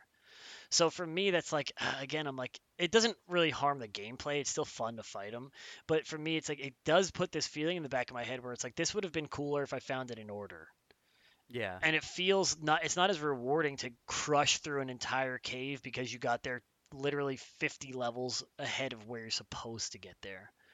Um, it's it's the I guess it's the entire crux of like an open world game where the uh, games haven't had this in a while, and I normally like the end part of it, but then this beginning part sucks. Where if you're in the beginning and there's like a level, an area that's for level people that are level five, and there's people that are for level six, seven, eight, you know, and they sort of scale it up. If you go if you go to Castle Morne, it's for people level ten. If you go to if you go to Godrick's Castle, it's for level 20, right? Basically. Um, but you'll also, oops, I stumbled upon the level 50 area and I'm getting my fucking shit kicked in. I always thought that was fun because it's like sometimes you can overcome a level 50 area when you're level 20 if you play expertly, which is very cool. But then there's the flip side is, well, now if I want to go through levels 5, 6, 7, 8, 9, I just got 10 levels from going through the level 50 area too soon. And I'm and now I'm expertly too high for this, and now the entire first part of the game is a walkthrough, and this and the later part of the game was Yeah, I even think it harder. has to do it has to do with how much easier this game is than previous Dark Souls. Because in previous Dark Souls, you could still do that. You could go to the wrong area first. You can go to the catacombs first thing. yeah It's just that they did have some mechanics present to prevent you from over leveling as a result. For example, skeletons don't give you souls. Yeah. So you're not going to level up if you go to the catacombs first. But you could go to the wrong place and you could get really strong, like in theory. But it's a lot more difficult than it is in Elden Ring. And you're not going to get that much stronger in comparison to the other areas. You're going to go there and it's going to be a little bit easier. But in Elden Ring, things are a pushover sometimes mm-hmm. you can like some of these bosses are like the tutorial boss. I don't know if you remember, but I just played it yesterday. The tutorial boss is literally just an enemy. He's just like a knight dude. With, Yeah. Like a sword and a shield. And so you you like riposte him and you get the critical hit and it does like literally like It kills the him instantly when you do the guard counter, Crazy. yeah. So some of the bosses just feel like that. It's just like some guy. I'm like, well, there's a hundred thousand of you out in the woods Mm-hmm. fighting wolves and shit. Like, what Yeah. are you even doing here? How do you even get in this cave? And then they die in one hit, and and it's over. Mm-hmm. So it just feels It's just not rewarding. it's not rewarding. They gave the player like too much agency to go wherever they want, Yes. and they kind of, in tandem with that, put things in somewhat random fucking locations where it's just like, oh, there's a random cave over here, random cave over there, and if you miss And- it, that when you do find it, it's not going to be as enjoyable as it Exactly. could have been. and I think that part of the problem is that we have played Dark Souls games before because all these people that have not played it that I talked to, like they have that, you know, Dark Souls one flavor I had where you have this desperation, this frustration, but then you overcome it and you feel really good. But I had a thing happen too, excuse me, where um, you go and you get the you get the Deathroot and the guy tells you take this to the beast man. Did you do that? Yeah. And you, you teleport to the beast man and the first thing you see when you turn around is a giant black angel demon with huge wings and a giant spear or whatever, right? Right. And if you attack him, he kills you instantly. Does your whole health bar. He's a menace. But if you go the other way, you just talk to the beast and you start the beast quest or whatever. But also, the third option is to get on your horse and jump off the side of the thing so you don't ever have to face him, which I did. And then you go down there, and again, I'm very low level at this point when you get here. You're not strong. And there's like guys there that will basically kill me in one hit, but they're all so separated and the area is so big that you can crouch walk up to them and get free backsmacks on them, which do 90% of their health. Yep. And then I can quickly just punish them after that and kill them. And they dropped over a thousand runes per enemy. Yep. And I was like, by the time I, I didn't realize it until I got to the bottom and I sat the site of grace and I had like 13,000 runes and it got me like four level ups. And I was like, what did I just stumble upon? And then so furthermore in this section, so this is like again, I don't know how to feel about stuff like this. At the at that site of grace at the bottom of the hill, the first thing you see is a, a bridge with a giant dragon on it. I said, I'm not even gonna attempt to fight a dragon. I but, but I go, but I want to go over there. So I seriously like went up to the bridge, looked to the left, and there's another bridge lower down, and I found my way around to it, and you could just take that lower bridge across. And I went over and found like four more sites of grace. There was um, a cave with a, a giant bear in it that was too strong to fight. Um, so I was like, I guess I'll just come back later, which is another annoying thing too, where it's like you can get to these places and you can access the site of grace, but then you can't interact with anything because that bear is way too strong. You know. Yeah, sometimes that happens. So I mean, it's it's again, what is the the purpose? Another flaw of this open world scheme is that I can get through. I've had a, a time where I got through an entire like dungeon, and then the boss at the end was just two like cat stone monsters, and they were too strong. So I said, Yeah, I'm just too. I'm just literally gonna have to.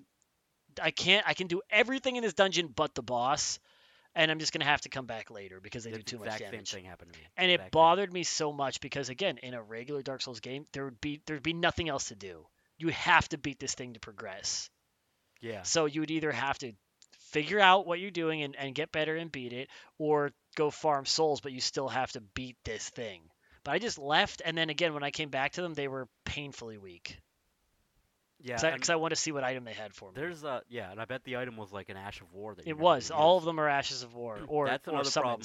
the since they have they have all these little these little stems of areas that you go to that lead nowhere. All these caves lead they don't lead to other caves. They have a boss fight at the end and then you can teleport out.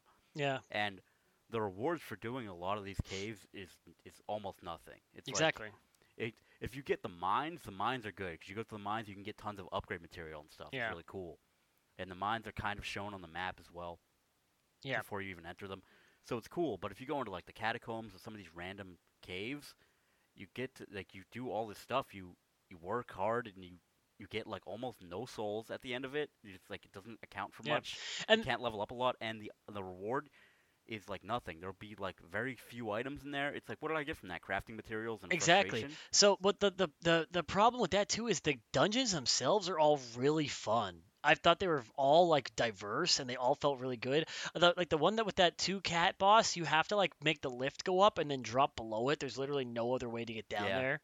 And then the one that I just found most recently, the way to get to the boss was the area is just like a step down and then you make a left and a step down and a dead end and the way to the boss is through like six secret walls. Oh wow. It's literally the way to the boss. You have to find them. And um, again, they're painfully easy to find, unfortunately, because there's so many messages in the game. Yeah. Um, but it would have been cool to find on my own, but I didn't. But it was like, wow, this is like so different from the other dungeon. They could have been all copy paste dungeons that were pretty similar, and I think there's a couple copy paste things in the game. But like the dungeons themselves are rewarding. But then I get to the end, and there's another problem. I've done six, seven, eight dungeons or whatever that are like this, where the stone dungeons. You have to pull the lever to open up the door to get into the boss fight, and you get into the boss fight, and you get I get a summon, an ash summon or whatever, and like again, I have put almost no points into mind, so all of the I can I can't summon any of the good summons because It costs too much FP. it costs too much FP. So Yeah, I just keep unlocking things that I can't use. Yeah. So again, there's like the dungeon itself is rewarding, but it's not rewarding enough to make me want to go through it when I know there's nothing at the end for me. And then I use a stone sword key or whatever to unlock a room. Guess what's in it? Magic. I just want a fucking great axe. yeah, me I- too. Actually, I've been looking for striking weapons, and they're very few and far between. And then I did so they basically um, they did also the the the boss souls thing where you can turn them into weapons, but you can also duplicate boss souls in this game now at mausoleums, and you can just get both weapons if you want. Oh, cool. I figured Which- you have to do New Game Plus for that. No, so you could do it in the same. So like, have you ever seen that guy walking around that is just on four legs yeah, and he's I like? forgot A, about him entirely already, but I did knock him down and go in. Oh, and I was okay, like, so- oh, this is the thing. it was I was actually playing and and um Matt was in my stream and he's like, yeah, I got to this guy, I don't know what to do, and I just started attacking him. I was like, look at these barnacles, you could destroy them, and he just sits down and you can go in. Yeah. And uh, he was like, oh weapon. shit, and you go in and when you go in there, it lets you duplicate a boss soul that you have. And there's the, the again that's cool because I was like, oh maybe maybe I won't do this one because what if I don't want these weapons? I duplicate this soul and there's only a couple things. There's literally a place later on called the like the mausoleum pit, and there's like ten of them walking around. Yeah, I so- saw a second one, and I was like, what the Dude, fuck, there's like five of them. There's That's so many. They're- and they're all in the same area. And they literally, I don't, I don't know how to get into these ones because they don't have a bell underneath them. They just jump in the air over and over again. What the fuck? It's so weird. I mean, Yeah, stuff like I'm- that is super cool when you walk into this area and there's three of them walking, and the ground is literally shaking, and your controller's vibrating, and they're jumping into the air. Um, like that shit is super cool. But again, still, I'm just riding my horse through nothing. So it's they they there's something about it where it's cool and shitty at the same time in so many aspects. Yeah. I just want to say a few things because uh, I was very critical for like this whole podcast. Yeah, I was doing the same thing. I didn't want to. I wanted to come in here and say how much I like the game and how much fun I'm having, and I was like, we've been shit talking it for an hour. Yeah, it's it's very very good game. Yeah. Uh, despite the flaws that we've listed, which I think are entirely valid. Well, I think yeah, real term. quick before you get to that, I think that the flaws are coming from a place of love because we are Dark Souls diehards who've again Yeah. played one, two, and three all the way through several times with different builds and love them to death in spite of their flaws as well. And we just can't help but think that it is it is a really great core game, but these things exist. So go on. Yeah, it's uh, it's great. I think they've made it a lot more accessible for new players in the sense that they can just turn around if they like say you get to a a boss you can't beat, you can literally go to the other side of the fucking planet. That's what I did when I I couldn't beat Margit for a little while, so I ended up going all the way to the east, Mhm. and that's how I went to Caelid and I did all that stuff. So there's a, there's a lot to do if you can't beat the boss. Yes. Whereas in previous Dark Souls, if you couldn't beat the, beat the boss, well then get used to Yeah. dying to the boss. Yeah. boss. Then a while. continually fight him. Yeah. So there's that. Uh, I there's a little bit too much emph- emphasis on FP, like you said. Like they need you to have big FP to do a lot of the Mhm. things that they put in the game. But there's a lot of weapons. I see everyone I summon is using a different weapon that can still destroy the boss in like two hits. It's insane. So yeah. there's like a good variety there in the sense that people can get powerful in different ways. I think you really like the strength build, so you're not going to appreciate these other ways. But Mhm. I think the variety is important for people that want to play different ways. I do think it's just a little bit too easy, but I think that can be a good thing in some ways. Especially the stealth is un- absurdly forgiving. It's the easiest stealth game ever. Yeah. Like you could just y- as long as you're crouched, they can't fucking see you. It doesn't Mhm. matter. And the thing where you can what they call it, a guard counter. If you Yeah. block regularly, not parry, just block, and then afterward you press the attack button, you stun the enemy and you get a free riposte hmm or riposte. It's it's very very easy to do. It makes a lot of fights a lot easier. And there's a handful of shields already, if you know how the stats work, um, that have 100% d- like physical negation. Yeah, so I no you could start with one. I Oh, think yeah. I forget which class. I've found like I- four. They're they're abundant. Yeah, I, when I didn't start with one, I just bought one from like one of the first merchants. Again, now now I have to touch on this really quick. Now that you mentioned that, I have been I've have uh, been having a lot of time like accessory joy from the game when these new people, Magic Man and my brother-in-law, will come to me and say, "What does this do?" and "What does this mean?" And my like advanced wealth of knowledge about Dark Souls games will be like, "Oh, this stat scaling means this. Oh, you should be doing this. Oh, well, you know, he goes, "Why am I taking damage when I'm using a shield?" Oh, you have to make sure the physical damage negation is 100, but it also will damage your stamina still. You know, so like having all this knowledge is um, I think a detriment in this game because they get to experience it and figure out all that stuff and how it works and like why weapons work and when you find a good one you finally go oh my god this has new scaling and stuff like that and now I'm sort of already like from the start of the game min maxing where I go what what's a what's the best thing I can get what's where in that game I was just like fucking around and figuring it out Yeah, And figuring maybe it that's- out is yeah. is very fun. It's huge to Dark Souls, and Yeah. I wonder what it would be like to have Elden Ring be my first Dark Souls game. Yeah. I d- I've been thinking that a lot because I had this similar thought process when it came to Metroid Dread, because my my roommate at the time was was playing it and he had never played a Metroid before, so I was like, Oh, I'm gonna, wow. I'm gonna try not to tell him anything, and see if he struggles understanding certain concepts or certain puzzles mm-hmm. that I didn't. And he did. He didn't understand shine sparking because the game does tell you how to do it, yeah but he didn't fucking read it because a lot of players just don't read shit. Yeah Uh, there was th- things that I didn't read. I didn't know you could uh, phase shift more than once. The dash move, I didn't know you could do that more than once until I was at the final boss. Yeah.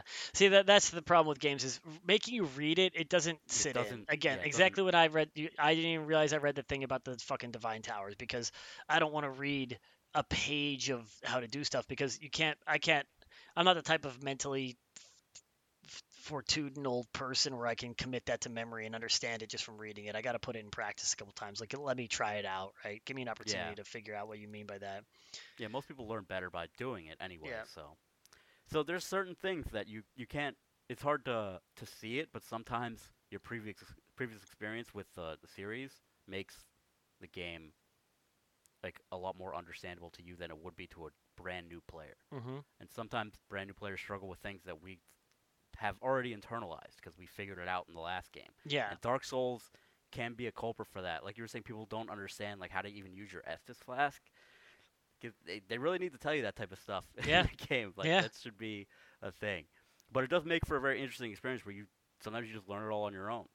But then again, the, the diversity in this game allows me again these people that I'm talking to. When everyone that I've talked to has a completely different build than me, and they all tell me that I'm a psychopath and I'm an idiot. Like the guy's like, you know, he's like, oh, I use magic, I do this, and this boss was like so tough to fight because he kept closing the gap, and it was really fun when I overcame him. And I was like, yeah, I hit him three times with a jump attack, and he got staggered like every other boss that I fight.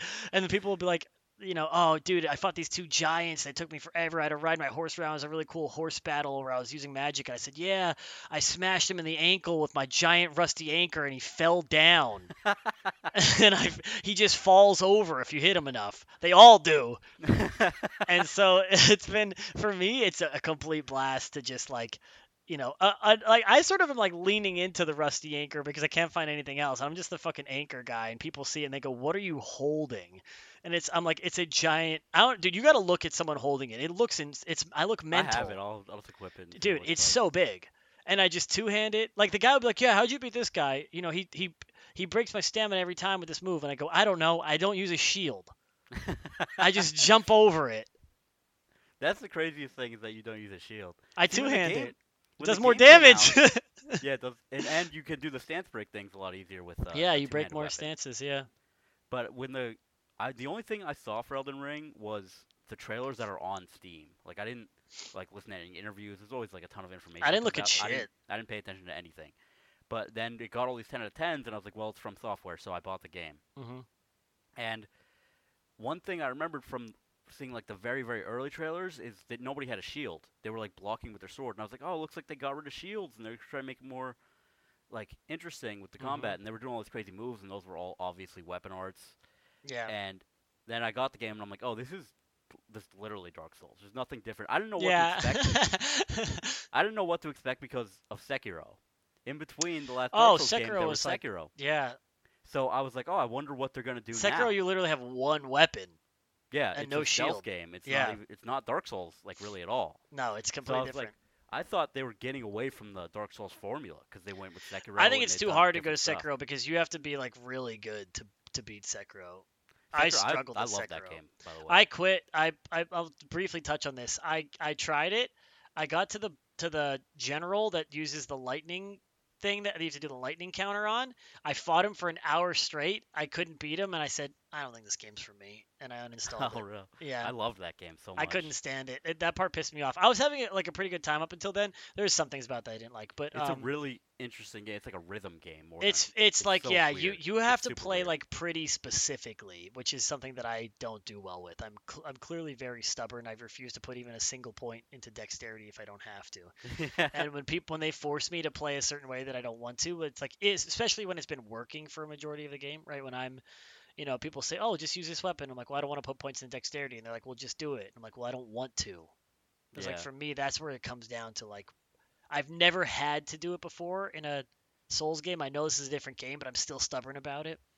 well, Um, most Souls games, it's like uh, it's it's called the quality build is to put 40 in strength and 40 in dex. That way you could wield every weapon in the game. Yeah, I don't care about wielding dex weapons. Those are for pussies, for pussy pies with little tiny baby dicks, and they use fucking girly weapons like a rapier, dude. It's like I'm not gonna, might as well use a letter opener, you fucking pansy. I have a giant rusty anchor, and I'm gonna cave your skull in with it and scoop out your insides, dude.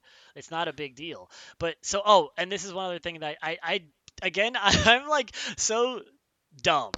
And so mindless. I'm a fucking Neanderthal, and I just brute force my way through all the games. But I don't use weapon arts ever. And Dude, they're so strong. and I well I so the one I had was he screams and it lets you do a combo of charge attacks or whatever, but every enemy it takes way too long. I was like this is I can't get this on anyone. So I just found one and this one's super interesting and I like it a lot. So when you get like one of the whetstone knives or whatever, you can you can when you upgrade your your weapon when you change your weapon art at the blacksmith in the round table hold, um you can excuse me, uh you can change the affinity like at random if it has it on the weapon art. Like before, remember you used to like get special embers and shit to like change your weapon affinity. Well, you could like go and just change your affinity there if you have a whetstone that like corresponds to it. So you can just like equip if you have like a fire art and a and a weapon, you can just make it a fire weapon there. Um, but another interesting thing is you can just cha- you can keep it standard and add the fire art. So I that's what I did. So I so it doesn't change my weapon stats, but I have the fire art, which is he blows like a smoke of fire out with them. But then I read the the the the, the description of the fire art, and it says if you charge attack afterwards, it does a follow up. And not only does it do a follow up, but it does make your weapon a fire weapon for like the next 30 seconds, which I thought was very interesting. But you Yeah, have a temporary affinity. I saw a similar thing with a holy weapon. You, you like throw out like a, a sword beam of holy light or some Mhm. stupid shit, and then your fucking weapon glows with holy power for like Yeah. you have a buff for a little while. 30 seconds or whatever. Yeah, so I didn't count it, but again, part of this is like my stubbornness and my unwillingness to change and my unrelenting desire to be a complete brute. But I, I did equip the the fire one, and it's cool because it hits in like a small cone in front of you. So now when like you know three rats push me, I just tap the left trigger, and if it doesn't kill them, I tap the right trigger right afterwards, and then I do a quick strong attack follow up, and now my weapon's on fire, so I can actually hurt people with like the weapon thing. I still, after playing all the games, don't really understand how affinity works and like you know it drops the main damage of your weapon but then increases it with fire and like it seems like it should be doing more damage but sometimes it doesn't so i think enemies have like resistances to fire and that's why it doesn't work. That gets very complex and again i'm a dumb brute so i usually just pound on them with a standard weapon that, that's the best but it is really cool to have the option to sometimes have fire on my weapon and not fully commit to it and that's really the only benefit i've had as a full strength user of like diversity in my build where Yeah, i can just with weapon arts and stuff is like I said earlier. There's like a bigger emphasis. They want you to put points in to have an FP. They want you to Mhm. have magic power so you could use either the weapon arts or just straight up use magic. yeah And uh, I I use that Bloodhound Fang thing. the weapon art on that does like so much damage. It's absurd. Yeah, But it takes half my MP, so I don't ever use it. never use it. Yeah, But Well, I see other people using like they'll use their weapon art where their sword becomes a giant fucking blade of blood or some shit, yeah. and it'll do half the boss's HP. So it's like absurdly strong, and what magic as well also seems to be absurdly strong. It is pretty strong. Oh, and then here's one more thing related to that, where my weapon art for the longest time, like I said, was like Barbarian's Cry, and you he screams and you get powered up, and you can do like a three or four weapon hit combo, but it's a it's a right trigger strong attack combo, which isn't really that beneficial because you'd never have the the stamina for it. It takes too long, and who fucking cares? You need to be able to dodge, and you can't waste all your stamina on a multi-hit strong weapon combo. You'll never get it off anyway. It's like kind of bad for for that weapon type or whatever. But it's, it comes on the the rusty thing. It was what I had. It was it's what it comes with, right?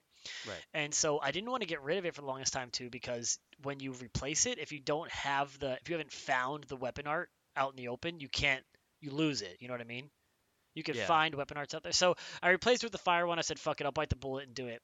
And then literally the next thing I did in the game was you go north of Godrick's, you go through like a lake, you go north of that. I found that like cliffside thing that like climbs up the cliff.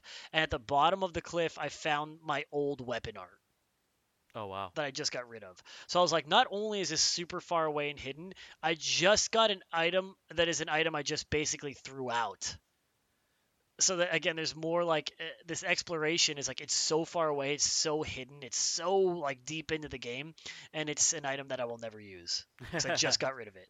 yeah. So it's again, it just keeps happening to me. But I again, the the the cool thing about the temporary affinity, I think they should have leaned into that a lot more. I love being able to not have to fully commit to a fire weapon, but having it when I need it, when I have the. It only takes a little bit of FP to use, so like that one's Yeah. really fun and engaging for for, They for my had build. that, but they they had that in the form of items before, where you can yeah, you can coat your can. weapon. Yeah. You can coat your your weapon with fire or or holy power, whatever the hell.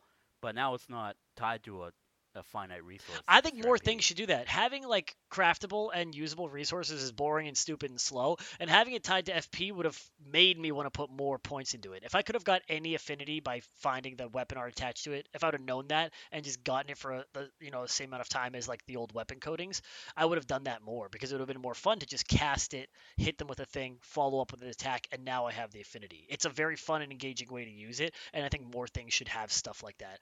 I like you shouldn't be able to craft the, who cares about crafting? They can delete crafting entirely and just put this item system in the game. I wouldn't have to craft, you know, grease for my sword that lets me do fire damage if I could have just used this cool fire art, which I do anyway.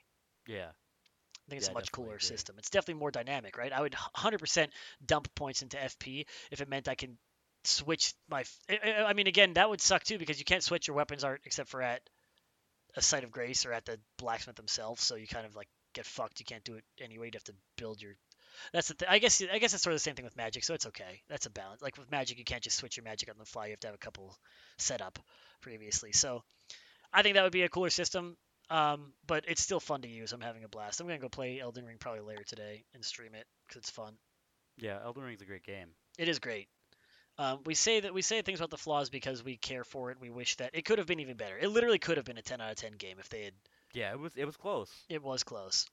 It's a it very was good real game. close. But this open world, there's a lot of flaws that I feel like no Mhm. one pays attention to. The- no the- they they really are. The the the main thing, and we got to wrap this up because we're an hour and a half in. But All right. the main it's okay. But the main um thing I've been seeing online, people have this discussion about difficulty, and I just found it so interesting because you and I think that it's one of the easier entries into the series, if not the easiest. And everyone's like, Dark Souls should have an easy mode. And it's like that's something I never just I just don't understand. Like you know they they try and you know specifically something we've said is the games need to have more levels. And they need to be curated specifically so that the balance can be achieved in Yeah. game and and. I think that the the Doom developers said that they try to put the player in the fun zone, which is my favorite fucking thing to say ever. I love being in the fun zone. the fun zone. They, but I mean, they they do it expertly, I think. But um, more games need to do stuff like that, and I think difficulty levels sort of take away from that, unless they're higher. I think the only difficulty levels that should be implemented are more more difficult. Yeah, like uh, in Devil May Cry, you can get to heaven or hell mode.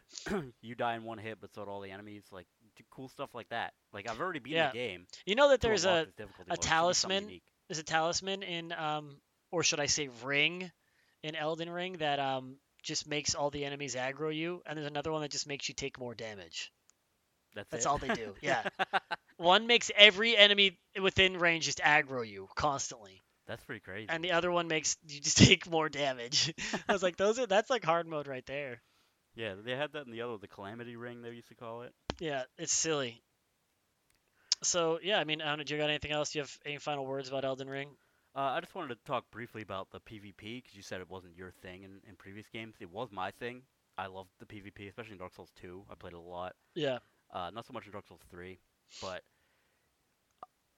it is a thing that that well you described earlier when you said you you invaded someone and they had like an extra person with them and they Mhm. just like it, that's called like a gank. They call that ganking in the in the stupid community with their dumb terminology. Yes. But uh, it's very common when you invade someone. A lot of the time, someone else is going to be there, and you're going to have to win a two v one. And I think what people that enjoy the PvP, they just accept that. They're just like, okay, if Yeah. I win, it means I won a two v one or a three v one. So that's like, I just think it, it might not. This is not for everybody. Yeah. They do have other things. I remember one time in Dark Souls 2, I played the PvP. I, I invaded someone, and there was like other people there. Because you said invaders could attack each other. They had yeah, so I in this one I could attack the other invader and I could attack everyone. And so like me and the invader were like it was like 2v1v1 basically. Yeah, Where- so there was um yeah. there was a, a th- in Dark Souls 2, I in, I invaded someone and there were other invaders there, but I found out later that this was like an organized thing called a well not, not super organized, it's just a fight club where someone gets invaded and they just like who like it was like people rotated in and out. Like I like the person that was invaded, he was the host. He never participated in combat. He would let other people invade, and they would fight each other. So like I killed somebody, and then someone else got summoned, and they just like got into that other guy's spot, and we one v one. And it, That's pretty cool. Dark Souls is super cool with like all the little intricacies to the the, the PvP and the multiplayer that that occur where uh, if you invade someone, you'll know if they're honorable or not based on if they if they bow to you, they'll behave in certain ways. Yeah. Sometimes people will like healing in earlier Dark Souls was considered extremely dishonorable. So you would fight someone in PvP and you just wouldn't heal. And the reason for that was invaders couldn't heal. They couldn't use Estus Yeah. but the host could.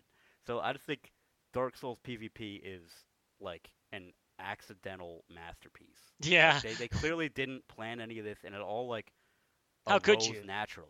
Yeah. How could you? It comes from the chaos of incels playing online. It's just yeah, are all They're- they've got is creativity. They were just like let them invade each other and see what happens, and it turned Yeah. out to be decent. It So I, yeah. I I didn't know. I mean, again, I in spite of it, I was I, immediately the first time I did it, I'm level 60 or something. So I already know I'm gonna have a hard time because you get matched against people that have the same thing, but they're probably min maxing. If they want to be invaded, Right. they're ready for it, right? I didn't know any of this at the time, and I go in and there's two people, and they fucking. I actually was oh, did okay the first time, but then I started getting smoked after that. But I literally just used that item and invaded until I until I won. And so there is still a draw there where I was like, I can still, it still had that Dark Souls feeling of like, I can overcome this. You don't really like lose anything for losing, which is like weird too, because like I'm not really sure if you gain anything for winning. So it was like, I don't know what the like the draw is other than saying I killed a man, which is we all know we like that. But so I I was still drawn to like, this is difficult. It feels unfair. It's two v one, whatever. I also have this random other person that might help me. It might try and get the kill for his own, whatever. We can still hurt each other accidentally. But it was like I, I want to get at least a win. I want to do it. And I still sometimes feel after you do it a couple times with that guy, you normally have to use an item. But if you if you do the quest for this guy, he gives you an item that is unendable or whatever. It's like a you can just use it over and over again to invade. You have to use like a bloody finger to invade, and it's a it's a numbered consumable that right, can, right. that you can. But but if you do this guy's quest, he just gives you a special bloody finger that you can use infinitely. Yeah, but there's definitely something special about Dark Souls PvP. In the Yeah. first game, when I, I like got invaded in the DLC, and that was the first time I didn't immediately panic and freak out and be like, "Oh my God, someone's invading me!" And oftentimes I would like jump off a cliff by accident, trying to run away from. people. Yeah. But then I would be like, "All right, I'm gonna fight this guy," and I got obliterated and died. And I was like, "That was fun. I'm gonna keep fighting people." And I spent probably three hours in the beginning of the DLC area. Yeah. Instead of playing the DLC that I paid for, I fought people in PvP, and it was a great time. Yeah.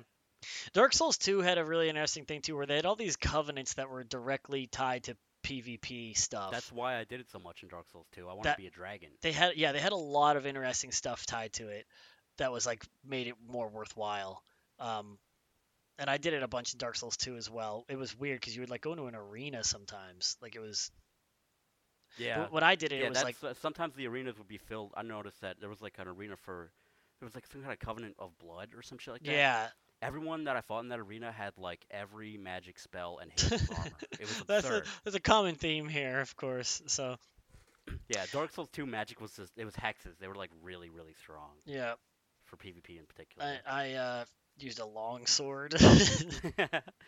So um yeah so i mean elden ring is great. I'm gonna go play it some more. It's really fun.